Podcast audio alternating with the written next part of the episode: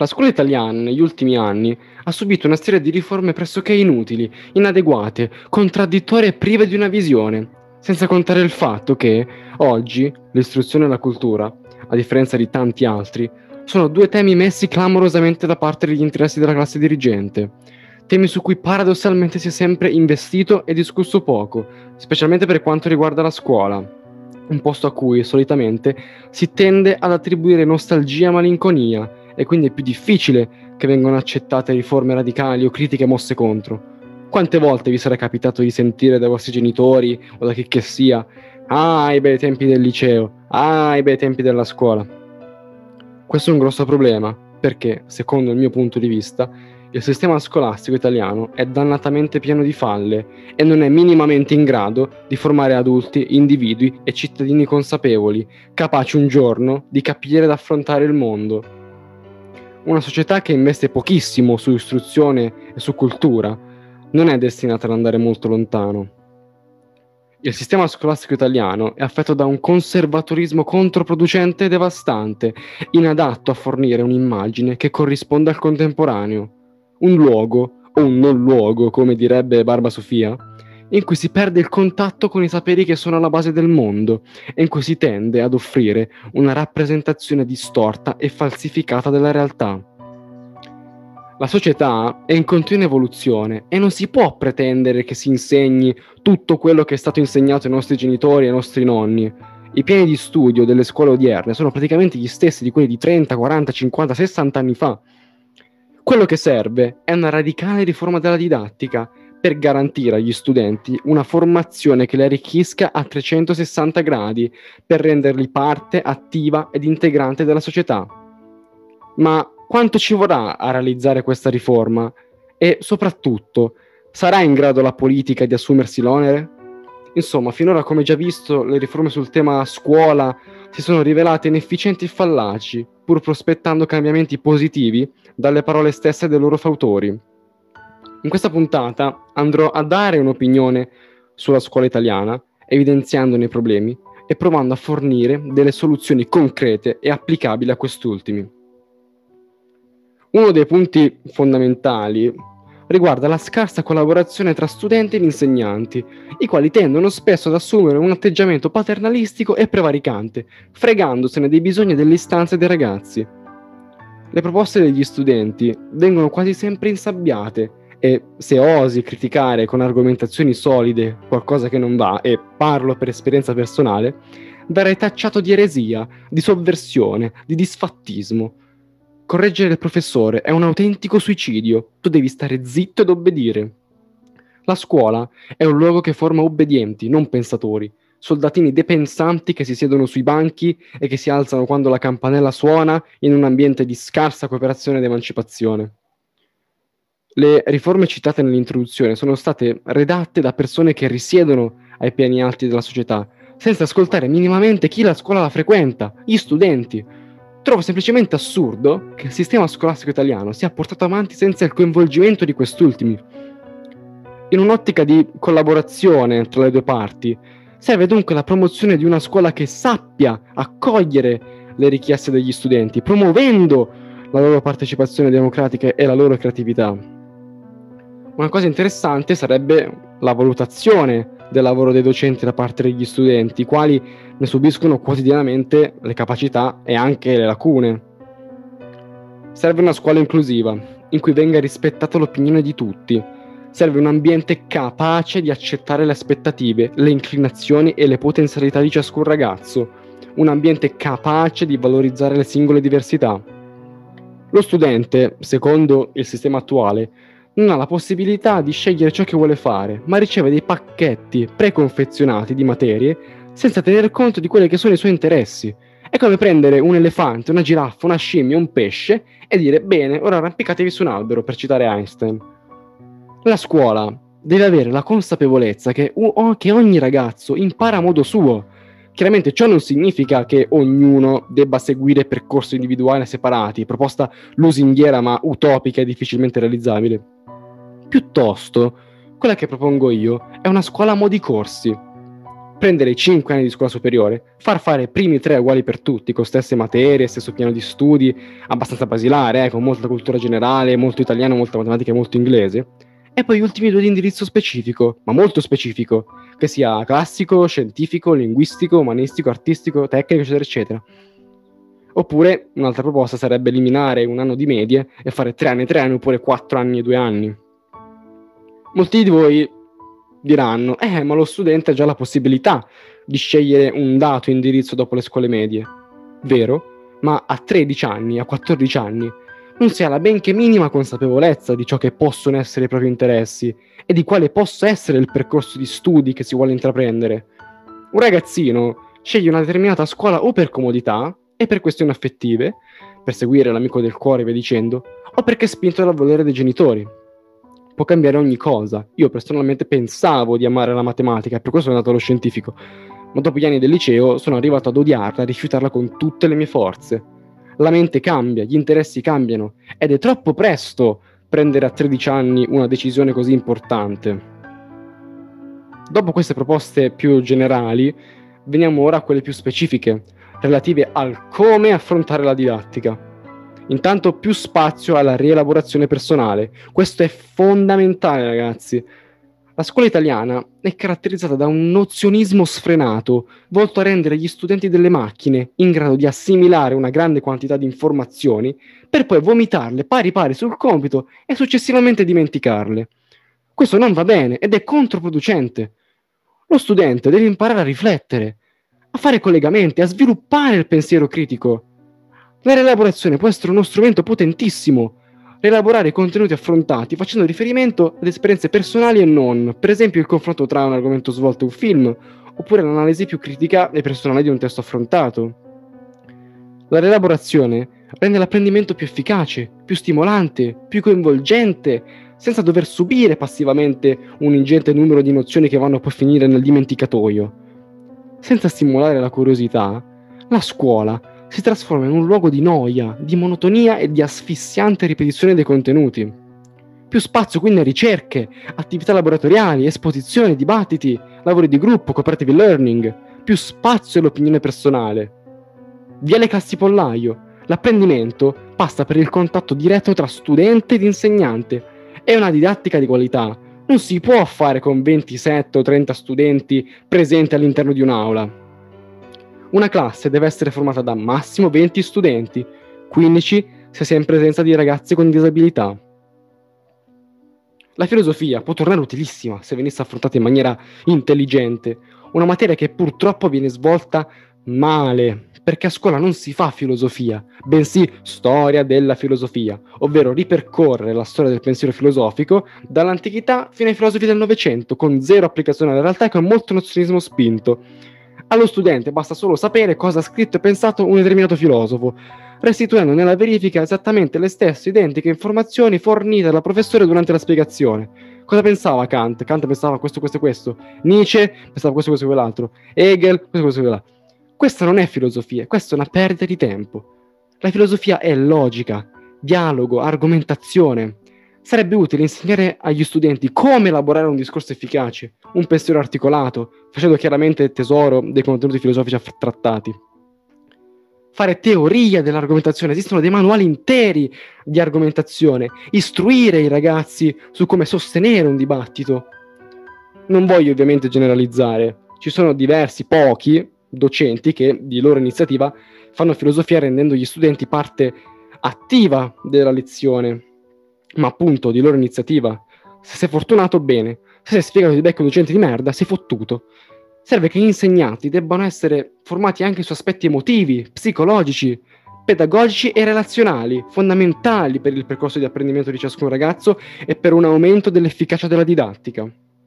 Questo riguarda tutte le materie, soprattutto quelle scientifiche per italiano e letteratura vale lo stesso discorso di filosofia. Troppo, troppo nozionismo. Bisognerebbe preparare gli studenti, ma preparare bene, minuziosamente, su come scrivere un buon testo, come scrivere un buon testo espositivo, come scrivere un saggio, come scrivere un testo di fantasia, come scrivere una recensione, un giudizio su qualche opera, cosa che, cosa che si può fare anche in storia dell'arte, come scrivere una mail. Oggi il mondo del lavoro va avanti solo a suon di mail Per rendere inoltre l'apprendimento della letteratura più eh, interessante, ci starebbe far fare ai ragazzi delle analisi più critiche e personali dei testi affrontati, facendo ovviamente riferimento a, ai contenuti assimilati. Ripetere a pappagallo ciò che il professore espone in lezione è una cosa inutile e priva di senso. Un altro problema della letteratura è il seguente: troppo nazionalismo e troppo italocentrismo. Perché limitare lo studio della letteratura solamente a quella italiana? Perché non sviscerare anche altre culture letterarie come quella giapponese, quella americana, quella sovietica, quella francese, quella tedesca? Incentivare lo studio di altri saperi, non solo quello italiano. La storia. Dedicare più tempo al contemporaneo. Quando noi studiamo le cose del passato, lo facciamo per capire meglio il presente. Per un ragazzo diciannovenne, diciottenne, ventenne pronto ad affacciarsi alla società di oggi, sarebbe più utile sapere bene quello che è successo nell'arco dell'ultimo secolo di storia. Fascismo, guerra fredda, anni di piombo, Tangentopoli, tratta devastato mafia, eh, 11 settembre, crisi del 2008, eccetera, eccetera. Con questo non sto dicendo che si deve studiare la storia a partire dal Novecento, ma, è strettamente necessario dedicare due anni su cinque all'antichità e solamente un anno su cinque a ciò che è successo negli ultimi 150 anni? Sia chiaro, la storia antica è culturalmente interessante e può fornire degli strumenti altrettanto interessanti per comparare situazioni di 2000 anni fa con quelle di oggi. Ma fatti in questo modo, si toglierebbe tempo a ciò che una persona dovrebbe sapere per comprendere meglio quello che accade oggi. I programmi devono essere rivisti, dare più rilevanza al contemporaneo. Veniamo ora ad una questione delicata, una causa a cui questo podcast tiene tantissimo, l'educazione civica, di cui vi rimando alla puntata sul cos'è su perché cos'è importante. Io ne riprenderò alcuni punti. L'educazione civica non è importante, di più, è fondamentale educare i ragazzi per renderli un domani dei cittadini consapevoli. È fondamentale sapere come funziona uno Stato e come ci si deve comportare all'interno di esso. L'educazione civica permette di conoscere la realtà delle cose e questa conoscenza ci consente di non subire degli abusi da essa. Non si può vivere in un contesto sociale definito se quest'ultimo non lo si conosce. Il rispetto della legge, la conflittualità sociale, lotta e contrasto alle mafie, lo sfruttamento dei minori, bullismo e cyberbullismo, la tutela dei diritti umani, la Costituzione, la divisione dei poteri, le forme di governo, i diritti civili, educazione al rispetto e alla tolleranza, i diritti del lavoro, i diritti dell'economia, i diritti politici e i doveri dei cittadini, il sistema elettorale maggioritario, proporzionale e misto, come si vota, l'ordinamento costituzionale dello Stato, il Parlamento, il Presidente della Repubblica, il Governo, la magistratura, la Corte Costituzionale, gli enti locali, comuni, province e regioni, il federalismo, l'Unione Europea, l'ONU, la tutela della pace, educazione digitale, la globalizzazione e l'emergenza ambientale. Sono argomenti di enorme rilievo, di cui è imperativo parlarne e che troppo poco spesso mi è capitato di trattare durante il mio percorso da liceale. Oggi nelle scuole l'educazione civica viene svolta malissimo l'organizzazione data ai singoli istituti per gestire questa materia è risultata completamente inconcludente. Come funziona? Vi è un monte ore totale da realizzare, ogni singolo professore decide di dedicare a suo piacimento e disponibilità del tempo all'educazione civica, non seguendo peraltro un programma definito di spiegazioni comune a tutte le classi, a tutti gli istituti, eh? è una cosa insomma molto libera. E diversi docenti, vittime della falla sistemica, per non togliere ore alla propria materia, propongono degli approfondimenti semplicemente inutili e superficiali, etichettandoli come educazione civica quando di quest'ultima presentano ben poco o nulla. L'educazione civica, per l'importanza che ha, viene fatta in un modo troppo occasionale, in un modo troppo discontinuo. Non va bene. Servono dei programmi ministeriali fissi e degli insegnanti qualificati. Comunque, per un discorso più approfondito vi rimando ad una delle prime puntate del podcast fatta da Tommaso sull'educazione civica. Sarebbe utile anche dedicare almeno un'ora a settimana alla lettura dei giornali, anche al commento di essi, magari prendere più testate giornalistiche e confrontarle per vedere in che modo vengono riportati i fatti, educare i ragazzi su come si cerca una fonte, come distinguere le fake news da quelle vere, attraverso anche un insegnamento proficuo dell'informatica, materia tra parentesi da inserire nei programmi delle medie e di tutti gli indirizzi delle superiori. Com'è possibile poi che nelle scuole non sia presente l'insegnamento dell'economia, a parte in alcuni indirizzi molto specifici? Il mondo di oggi si regge in gran parte sull'economia, sul denaro e sul ruolo che esso riveste nella società. Un liceale, se non per percorsi universitari che trattano queste cose, rischierebbe di arrivare alla fine dei suoi studi, quindi 23, 25, 30 anni, senza aver incontrato nulla che abbia a che vedere con l'economia, come si apre un conto in banca, come si pagano le tasse, cos'è un investimento, cos'è un debito, fino ad arrivare a concetti di politica economica, quali sono le posizioni di destra e sinistra, ehm, Keynes, Smith, Friedman, la differenza tra liberismo, interventismo, sistema economico misto. In periodo di campagna elettorale, il cittadino deve sapere quello che un politico gli sta proponendo. Vedo troppa ignoranza in giro, anche per meccanismi basilari. Io stesso, fino a un po' di mesi fa, non ci capivo nulla di economia. Ora sto studiando da autodidatta per cercarmi di portare, per portarmi al passo. Ma sono cose talmente importanti e prioritarie che una persona non dovrebbe affrontare di propria iniziativa. Maledizione. Giungiamo ora all'ultimo delicato punto. I voti. Via, via, via, via, via, non servono un cazzo. Sono completamente inutili, vanno aboliti. Sono l'anti-istruzione, sono il soffocamento della curiosità e del piacere allo studio. Sono dei generatori di un circolo vizioso di euforia, ansia, angoscia, disagio, stress, stanchezza, depressione e anche casi di suicidio. I ragazzi che prendono voti bassi si sentono inutili, fallimentari e inadeguati e di conseguenza demotivati e arrendevoli.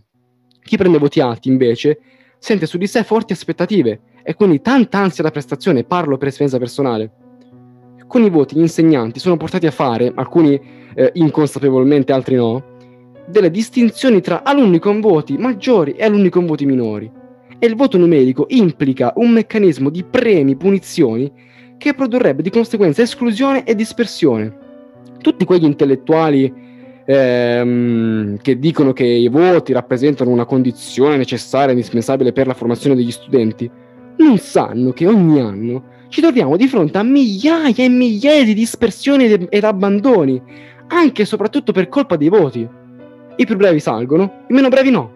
E questo fa prendere la scuola ai ragazzi non come un luogo dove apprendere, ma come un luogo dove bisogna studiare nozioni su nozioni per non essere bocciati e per quindi non essere considerati dei falliti incapaci. Una didattica che segue i primi e che lascia indietro gli ultimi. Le persone in difficoltà devono essere sostenute, non ferite. Il voto è l'antiapprendimento. Nel voto lo studente non vede i propri punti di forza e i propri punti di miglioramento, ma solo un peso che attribuisce al in toto, un'etichetta difficile da staccare. Gli studenti non dovrebbero mai sentire che il loro essere e il loro futuro venga messo in discussione da un numero insignificante dato per giunta da altri esseri umani e quindi fallibili in quanto tali. Ancora peggio è poi la valutazione per punire e umiliare che toglie allo studente la voglia di imparare. È statisticamente provato che solo per pochissimi studenti l'insufficienza diventa uno stimolo per un riscatto. Lo studente, nel momento della consegna della verifica, non guarda come la materia è stata appresa, ma guarda solamente il voto, perché è quello che purtroppo conta per la sua reputazione e per il suo futuro. I voti ti dicono cosa sei destinato ad essere, invece di dirti cosa puoi diventare. Un'altra cosa, quando uno studente deve preparare una materia per una verifica, va solamente a studiare ciò che il prof vuole, perché è quello che importa ai fini di una buona valutazione.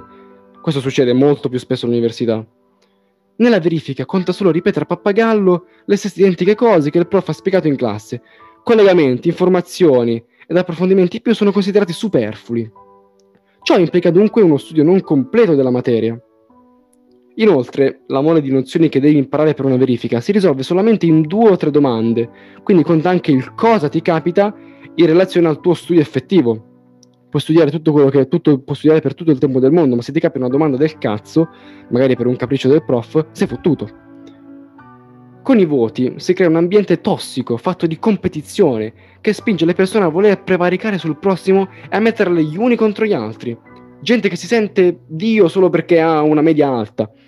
Il voto non determina la prova dei ragazzi, il voto determina una gerarchia che può creare disagio, indifferenza, vergogna e presa in giro persone che deridono gli altri solo perché hanno la terza media o persone che godono di non condividere i propri appunti anche per un semplice confronto.